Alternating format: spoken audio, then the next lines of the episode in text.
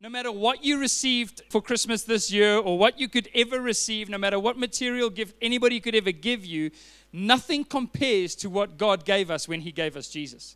It's the reason why we give gifts to one another, is to remind each other of what we received on Christmas all those years ago. God gave us Jesus. And with Jesus, He gave us life. He made us righteous, which means to be right with Him.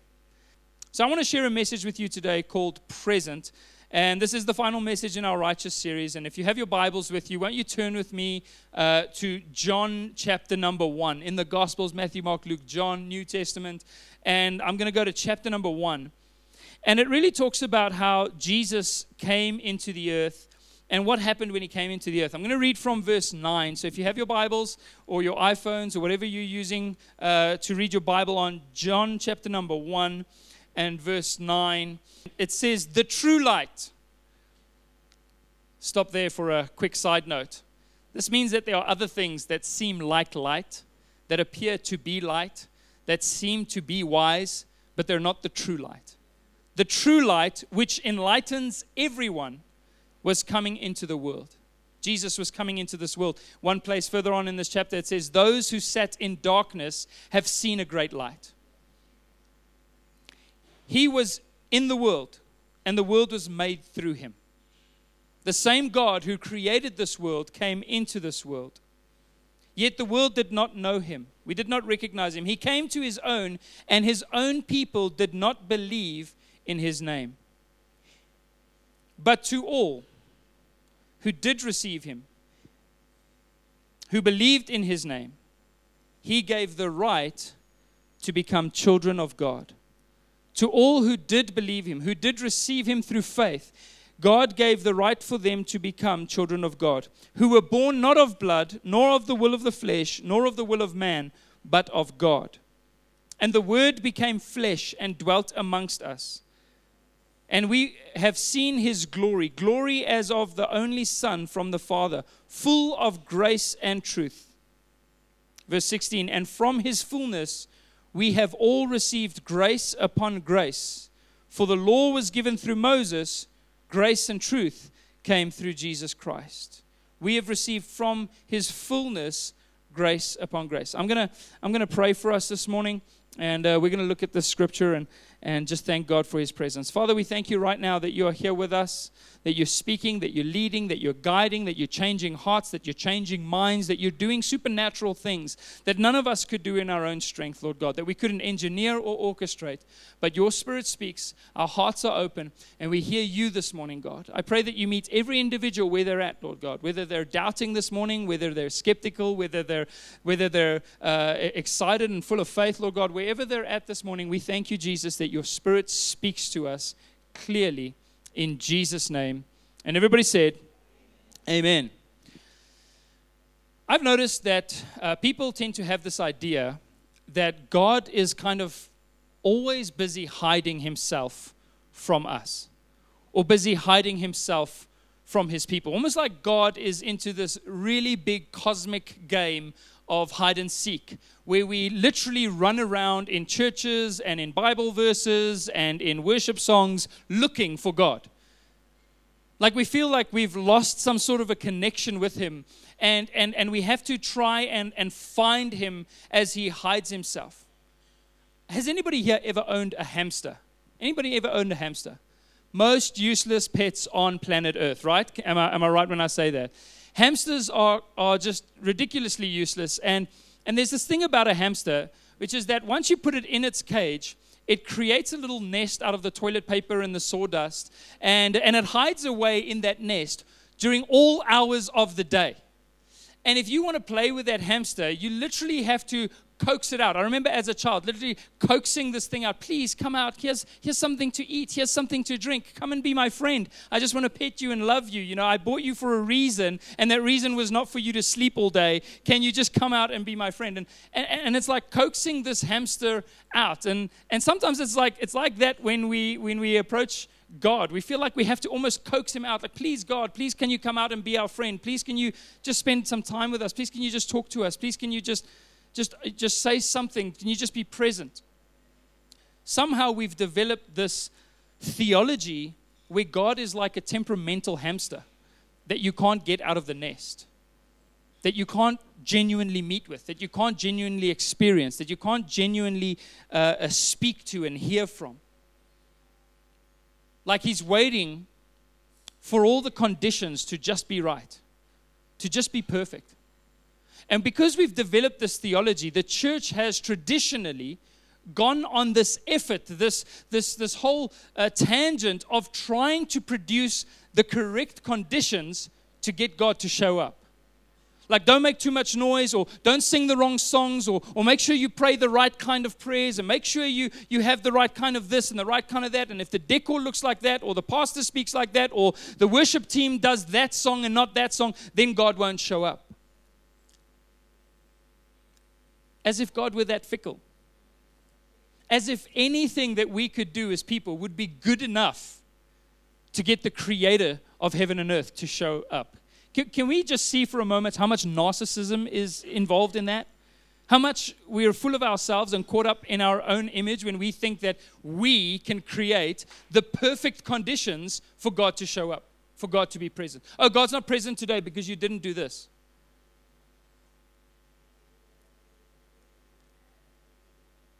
This is how far we've missed it with God with our view of God, with our perspective of God. I know it, sounds really silly comparing God to a temperamental hamster, and that for me is a first, but that's how skewed it is. That's how warped that theology is. That we think that God is, is the sensitive being that, that can't show up unless everything is perfect. We become like the prophets of Baal. I don't know if you have read the story in the Old Testament where Elijah challenges the prophets of Baal to this duel. And he goes up onto a mountain and he says to them, Right, let's build two altars. And if Baal is the true God, then he will bring fire down from heaven onto your altar and burn whatever's on your altar. But if my God is the true God, then he will bring down fire onto my altar. And he's like, let's see who the true God is. You guys do your altar, you go first. I'll wait for your gods to respond. If they don't respond, I'll pray to my God, and we'll see once and for all who the real God is. This Elijah's this crazy guy. He's he's this hairy guy living out in the desert, just you know, calling down fire at will. He's just he does some pretty crazy stuff. And here he sets up like the ultimate. If this was reality TV, could you imagine? Could you imagine? It's like the ultimate challenge. You bring fire down, I'll bring fire down, and he sets up the whole thing. And the prophets of Baal begin to pray to Baal and say, Bring fire down, bring fire down, bring fire down. Show up, show up, please, Baal. Please, Baal, show up. Show up, please, Baal. Please, don't, don't let us be ashamed. We're, we're all prophets of you. We've all given our lives to worship you. We've all, please just let some fire come down from heaven, please. And, and they get desperate. And they get so desperate that they start, the Bible says, wailing. They start crying out. It's not, in the beginning, it was like quiet prayers. Now there are these loud screams and please, Baal, show up, show up. And when nothing comes out of heaven, when no fire shows up, the Bible says that they start cutting themselves to show their devotion to Baal. But Baal, we love you. We love you. Literally, we're spilling blood. Can you just show up? Sometimes we still do the same thing. We think that it's our cutting of ourselves, our self mutilation, and our, our severe bodily discipline, and all of our requirements and things that we've set up just right. That's what's going to bring God's presence. That's what's going to cause God to bring his fire and his power into a situation. You know what Elijah does? He does the opposite of that. In fact, he says, Hey, can somebody bring me some water? He's like, if you think the conditions have to be just right for the fire to burn, I'm going to show you that the conditions can be the opposite of just right. And he pours water all over the sacrifice, all over the altar. In fact, he builds a ditch around it. He fills the whole thing up with, with water. This whole place, the wood is drenched. Everything on this altar is drenched. And then he prays a simple prayer of faith. And we've seen some of Elijah's prayers before he had this, he heard the still small voice of God. And another place in scripture, Elijah goes up onto a hill and he says there was a thunder and there was a, you know, there was an earthquake and God's voice wasn't in the earthquake. And then there was a great wind that blew against the mountain and God's, God's voice wasn't in the wind. And then a great fire scorched the whole side of the mountain and God's voice was not in that fire. And then he heard a still small voice. Just an intimate relationship with God. Just something genuine and something authentic and th- something real. So here's the these guys have been cutting themselves. There's blood all over the place. They've gone nuts trying to create the perfect condition for God to show up. And on this side, he's just wet everything. He's just poured water on the altar, water in the whole ditch, and he just goes, God, show yourself. I have faith in you as the true God. And all of a sudden, it says that the stones were literally burnt up. The fire of God just came down in their place. The, the power of God. So when we think that we need to play the right kind of music or say the right kind of prayers or do things in a certain way for God to show up, it's actually a lack of faith and it's a lack of intimacy. We're not practicing intimacy with God regularly enough. So when we come into a church service, we're like, ah, how is God going to show up? It's, it's like a lack of trust. We don't know if He's really going to be there or not. It's a lack of faith. It's a lack of understanding of who the Father is that we serve, of what the gospel says. Here's the deal all we need is the faith to know that God is already present. He is already present. We just need the faith to recognize and experience His presence here. We just need to know that Jesus came to be with us. And that's the amazing truth that I want to share with you today. And this might sound so simple, but if it hits you, it'll change your life.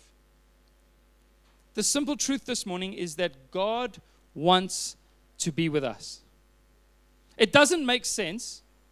There's no way that we're worthy of it. There's no way we could ever have deserved it.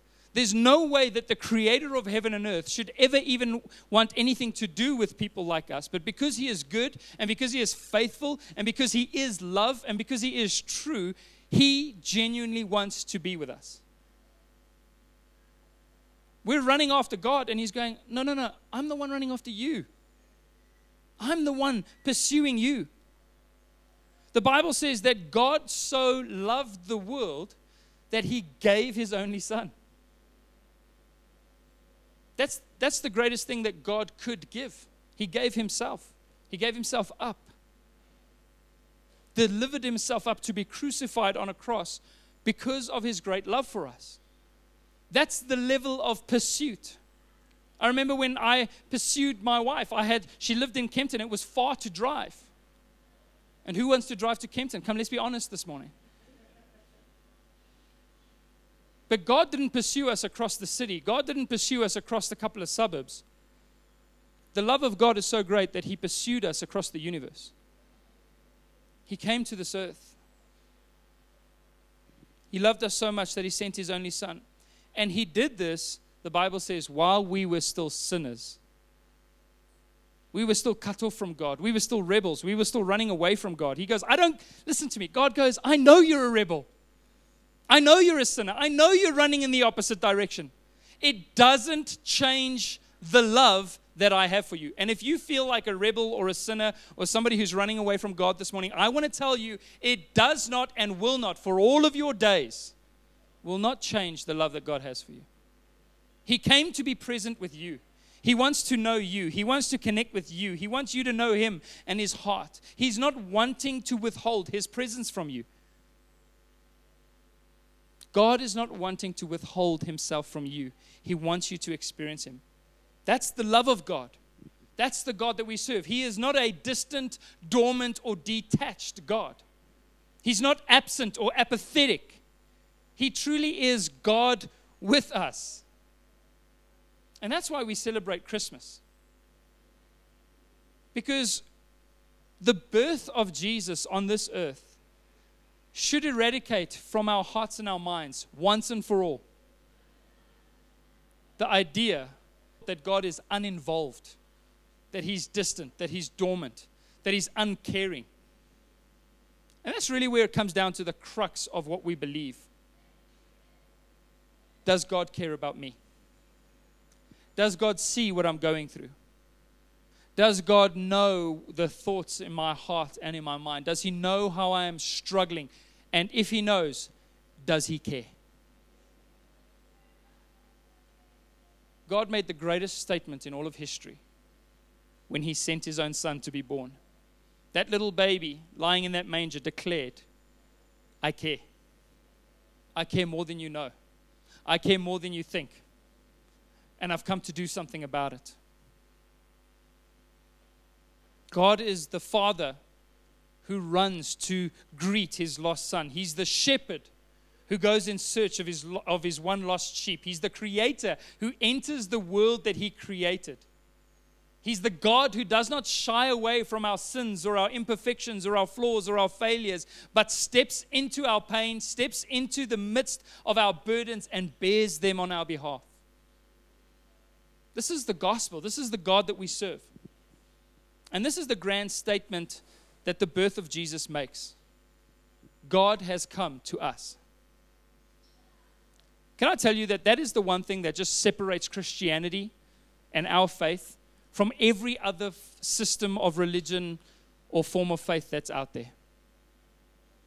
That in no other religion will you find a God who became like his creation and died for them. It's a game changer. It's the uniqueness of our faith is that we believe in a God who didn't shy away, who didn't judge us from a distance, who didn't point a finger and say, You guys fix yourselves, or offer me these sacrifices, or do these things. He said, I'm going to come down and be the sacrifice for you. You know what that is in one word? It's grace. And that's what separates Christianity from every other religion on the planet. It's grace. It's not a system to be worked. It's not a program to be a part of. It's not a, it's, it's not a job to do. It's grace to receive and respond to. We don't deserve it, but Jesus came to us. In Matthew 1, verse 23, when the angel is, is, is speaking and, and telling and announcing uh, the birth of Jesus, he says, Behold, the virgin shall conceive and bear a son, and they shall call his name Emmanuel, and the Bible says, which means God with us. That's the name of our Savior, is a God who came to be with us, a God who came to, uh, to be present with us, who came to make things right between us and God. I don't know if you've ever had, if you've ever had a friendship that's a genuine friendship. If, if, if people have been friends for a while, usually at some point in that friendship, there's a moment where they argue or they disagree over something. And what happens when two people that are friends disagree? When there's a fallout? You know what happens? They stop seeing each other for a while. They stop speaking to each other. And they kind of go their separate ways. And sadly, in our human brokenness, sometimes it's forever and sometimes those friends reconcile. But the Bible actually speaks about that in one place in Scripture. And it says, How can two walk together unless they agree? Unless they're heading in the same direction, unless they're on the same journey together, how can two walk together? You know, the thing is, is that our sinfulness and the things that we've done separated us from God. We couldn't walk with Him. We had a fallout with God. We had an argument over something and we separated and we weren't speaking and we weren't connecting and we were running the opposite direction. It's like if you hear that friend's going to a party and then you go, oh, if she's going to be there or if he's going to be there, I'm not going to be there. That was us with God. Oh, God's going to be there? Okay, I'm not showing up. That's why some people still don't want to come to church. Oh, God's going to be there? I'm not going to be there. Because how can two walk together unless they agree? There was separation between us and God a serious separation, an eternal separation. And normally it takes one of those two friends to take the first step a phone call or a text or something just like, hey, I'm thinking about you. Hey, can I come and chat to you? Hey, can we go for coffee? And you call that reconciliation. When, when two people who were formerly separated, when they're able to reconcile and connect again. Now, this is what the scripture says about Jesus in 2 Corinthians 5, verse 19. Listen to this powerful scripture. It says, God was in Christ, reconciling the world to himself. God Himself was in Christ reconciling the world to Himself, not counting their trespasses against them. Grace, forgiveness, and entrusting to us the message of reconciliation. In other words, God came into this world. We were, we were two friends with a feud. We had split, we had separate, and God sent Jesus to say to you, hey, whatever you have done against God, I'm not going to hold it against you. through Christ, I'm going to reconcile you, you to me. Bible says that those who stood afar off, God has brought near in Ephesians 2. They have been brought near. You've been brought close. We've been brought close. And now God has entrusted that message of reconciliation to us. So we get to go out into this world where people are still having a having a fight with God, when they're still rebelling against God. Oh, I don't want to be anywhere near God. I, I don't like God. I don't like what he did. I don't like what he does. I don't like who he is. And we can go and go, hey, Jesus has made reconciliation. You can come back. You can come home. It's okay. He's forgiven you. He's not going to hold your sins against you. So Jesus came to deal with the sin that stood between us and God to deal with it once and for all, the Bible says in, in Romans 5. To make us right with God. Our series is called Righteous. That's what it means. He came to make us right with God again. I want to read you just two quotes. One from Charles Spurgeon, where he talks about this. And this was actually a quote that Charles Spurgeon uh, uh, gave on uh, Christmas Eve back in, I think, 1858 uh, he preached this message. And, and part of this message, he says this He says, But now the sin which separated us from God has been put away by the blessed sacrifice of Christ upon the tree. And the righteousness, the absence of which causes a gulf between the unrighteous man and righteous God, that righteousness, I say, has been found. For Jesus has brought in everlasting righteousness. The series is about how can you as a sinner be right with God? You know how? Through Jesus. There was a gulf between us created by our unrighteousness and God's righteousness, and Jesus came to bridge that gap, to make us righteous so that we can know God. He says this He says, For Jesus has brought in the everlasting righteousness, so that now, in Jesus, God is with us reconciled to us. The sin which caused his wrath is forever put away from his people. In other words, when God is present here this morning, when he's present in your life, he's not present to condemn. He's not present to put you away. He's not present to, to judge you. He is present to save you. He is present to change your heart, He is present to forgive you.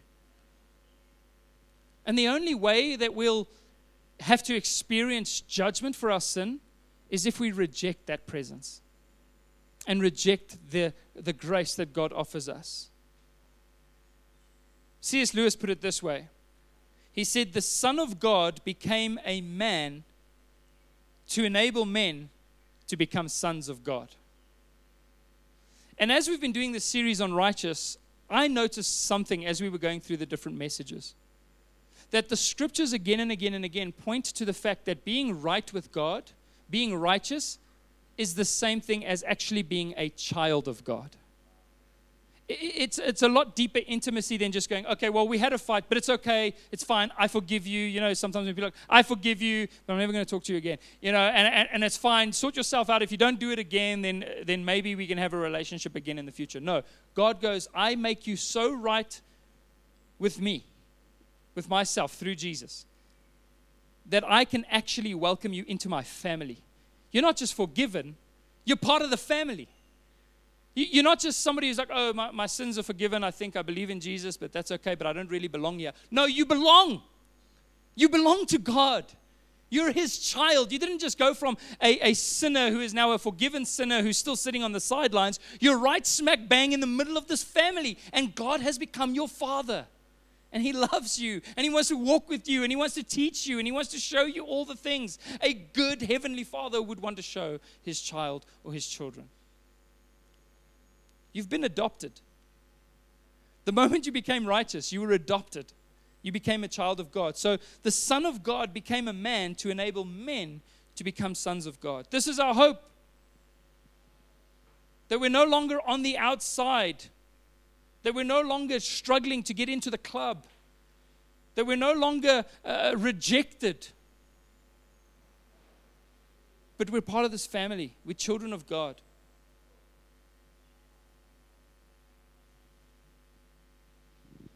Imagine if I, with my boys, didn't really have contact with them. I didn't really show up in their lives. I didn't re- I wasn't really present. But every morning, I would leave before they wake up, and all I would do, my form of parenting, would be to slip a list of rules and chores that they have to do for the day under their door and sign it, Your Father. Can you imagine what kind of children that would create? Absolute rebels, right? Absolute rebels. If I did that. Because that's not fathering, that's not presence, that's not love. So, why do we think that when God is present in our lives as a father, that he would want to just slip a list of rules under your door and say, hey, hey, hey, hey, hey, stop doing that. Hey, can you just do these chores and then I'll talk to you in heaven one day? It's warped. In fact, Paul uses a stronger word for it. He says it's a perversion of the gospel. God is a father. And no good father wants to lead his children with lists and, and, and, and books and projects that they're supposed to undertake. A good father wants to be with his children, wants to walk with them, wants to speak to them, wants to encourage them. Does God discipline us? Yes, because he loves us. But the Bible says God disciplines those in whom he delights. And people read that verse and focus on the discipline and they forget about the delight. He delights in you. Just think about that for a moment. Sorry, I, know I'm repeating this, but I just, I want you to understand this morning God delights in you. And he, it even goes, it says in that verse in Hebrews, it says that those whom the Lord delights in, he disciplines. And it says, so that which has been put out will not become lame not be put out of joint. The idea here is, is that if you've got an area of your life that is that is lame, that is that is that you've lost the, the ability to control, that you've lost the ability to to do the things that God has called you to do. If you imagine if you were walking around with a leg that was lame, but you're trying to run, what would happen? That leg would eventually just come out of its joint. There's nothing holding it in. And so, even the concept of discipline in the book of Hebrews, it's like bringing something that is broken or something that is loose and bringing it near so that it can heal, so that the muscles can strengthen, so that you can get the use back in that arm. It's about restoration, it's about bringing recovery of strength. God never disciplines just to be an angry God who wants to let you know that you've disappointed him. He wants to put things back in place in your life. He wants to love you in that way. He delights in you. He wants to show you that sometimes He's going to bind a certain area up to bring healing. It's like taking a broken arm and putting it in a cast. It's love. And that's how God loves. He doesn't want to lead us by laws, but He wants us to hear His voice. Scripture tells us that God is not only present with us, but He resides within us. That we have become temples of the Holy Spirit. He is present with us all of the time, and we no longer have to be ashamed because we've been made righteous.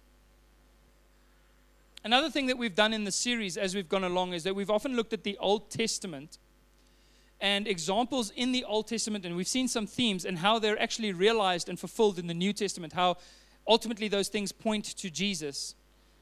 And one of this things, just about God being with us, we actually see that right throughout the Old Testament, God is showing up not only in spirit, but actually physically showing up. Like right from the beginning with Adam and Eve, he's walking in the garden.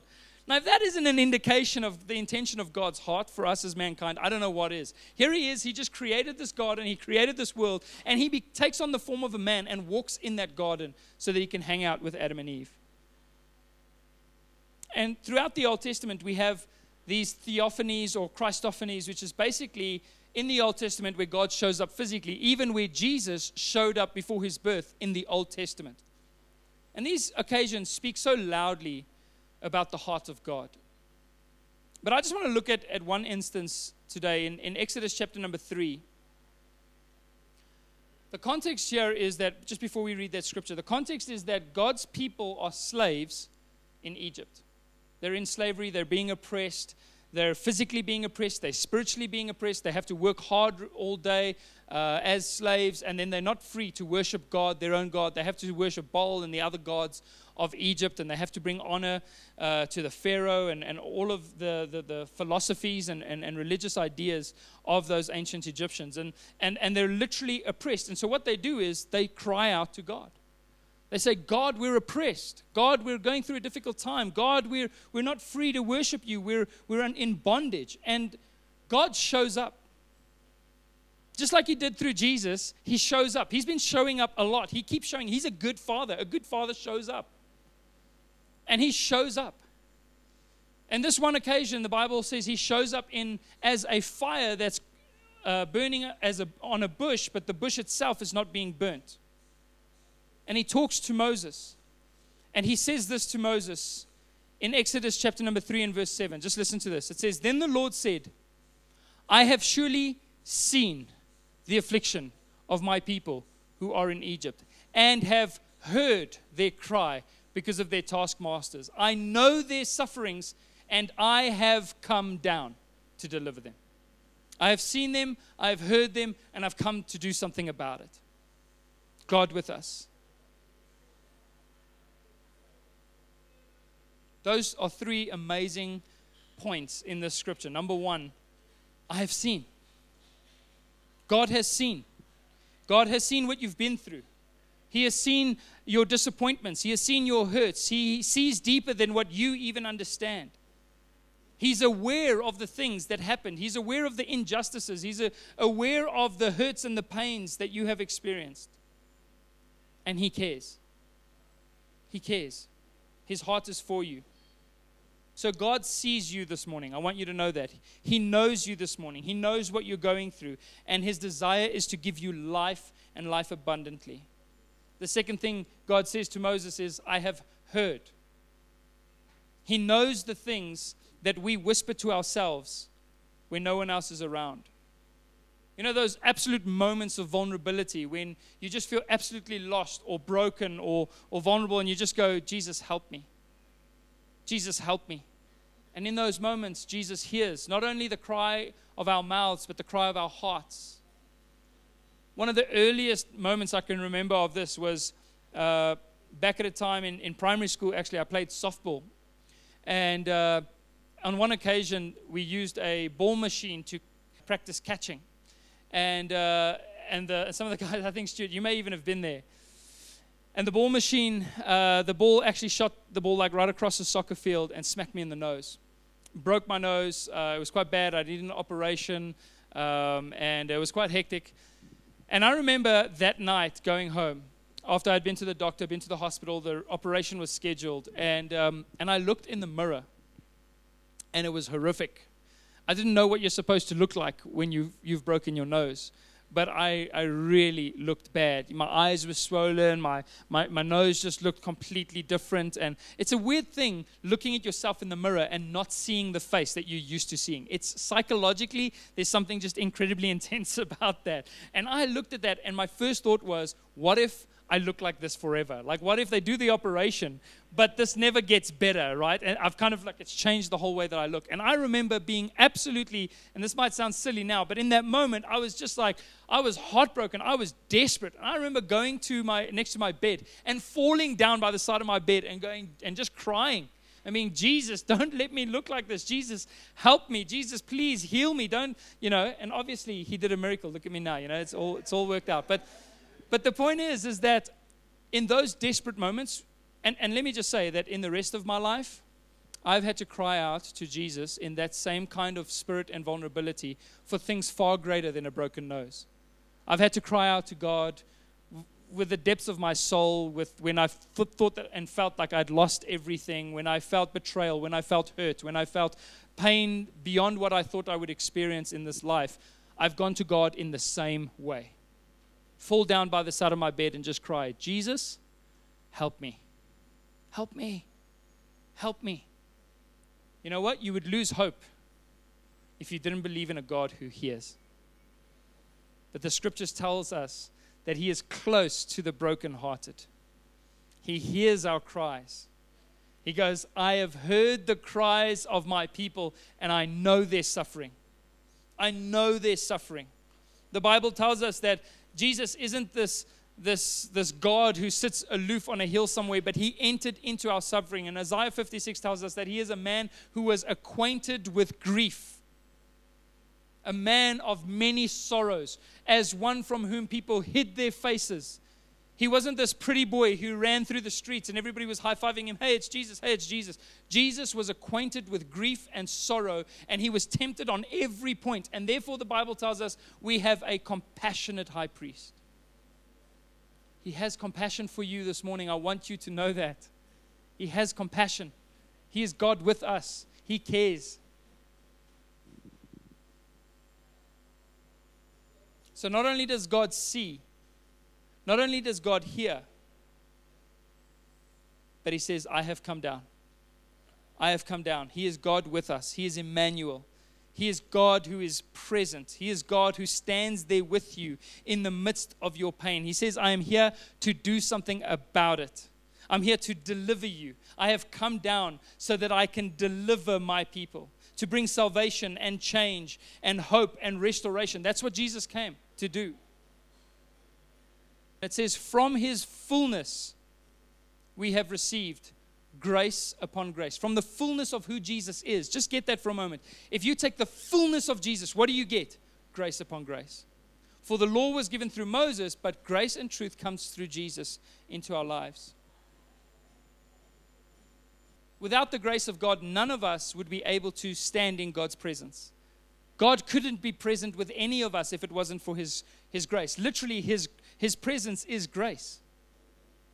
Jesus is the grace of God who is present with us. Without God's grace, we would never be able to be God's children. We'd never be able to serve God or be righteous. And just as a quick side note this morning, I want to say that I really dislike this thing that people try and proclaim that grace makes people sin. You know, the, the scriptures talk about how they preach, but they don't even understand what they're preaching. They don't even know the thing that they're talking about. They've completely misunderstood the gospel. This idea that if, if you talk, tell people about the grace of God, it'll make them sin. But I want to tell you that a real experience of God's grace does exactly the opposite. It produces gratitude. And if it was from the fullness of Jesus that we received grace upon grace, and we're saying that grace is what makes us sin, then we're saying basically that it's Jesus and the fullness of who He is that makes us sin. That what Jesus brought us, actually, Jesus leads us into sin by giving us grace. It's just not true. And we need to stop saying that. Because here's the truth God's grace is the only thing that will stop us from sinning. Because it is the only thing that can make us right with God and cause us to become His children. It's the only thing that will turn the hearts of rebels because it is Jesus Himself. He's with you through thick and through thin, through good and through bad, through failure and through victory. He's with you. He's God with you. He's God present. Even when we are faithless, He remains faithful because He cannot deny Himself. Even when you want to run in the opposite direction, He runs with you. You cannot escape His presence. He is God who is present with you and He is for you. And ultimately, Jesus is leading us into everything that God has called us to. He remains with us, present through His Spirit, present through His church. And He is truly present in our lives. And that's why we celebrate Christmas. Because God is present with a bunch of rebels like us because of His grace and His sacrifice on the cross. We're not only tolerated, we've become His children. We're part of the family. Everlasting righteousness through Jesus Christ. And He's going to be present with you when you leave here right now. And when you go on holiday, or even if you don't, if you stay in Joburg, Jesus even stays in Joburg over the holidays. Nobody else does, but Jesus does. He's here, He's present, and He never leaves you nor forsakes you. That's the God who we serve, a faithful God. Let's just go ahead and, and pray together this morning.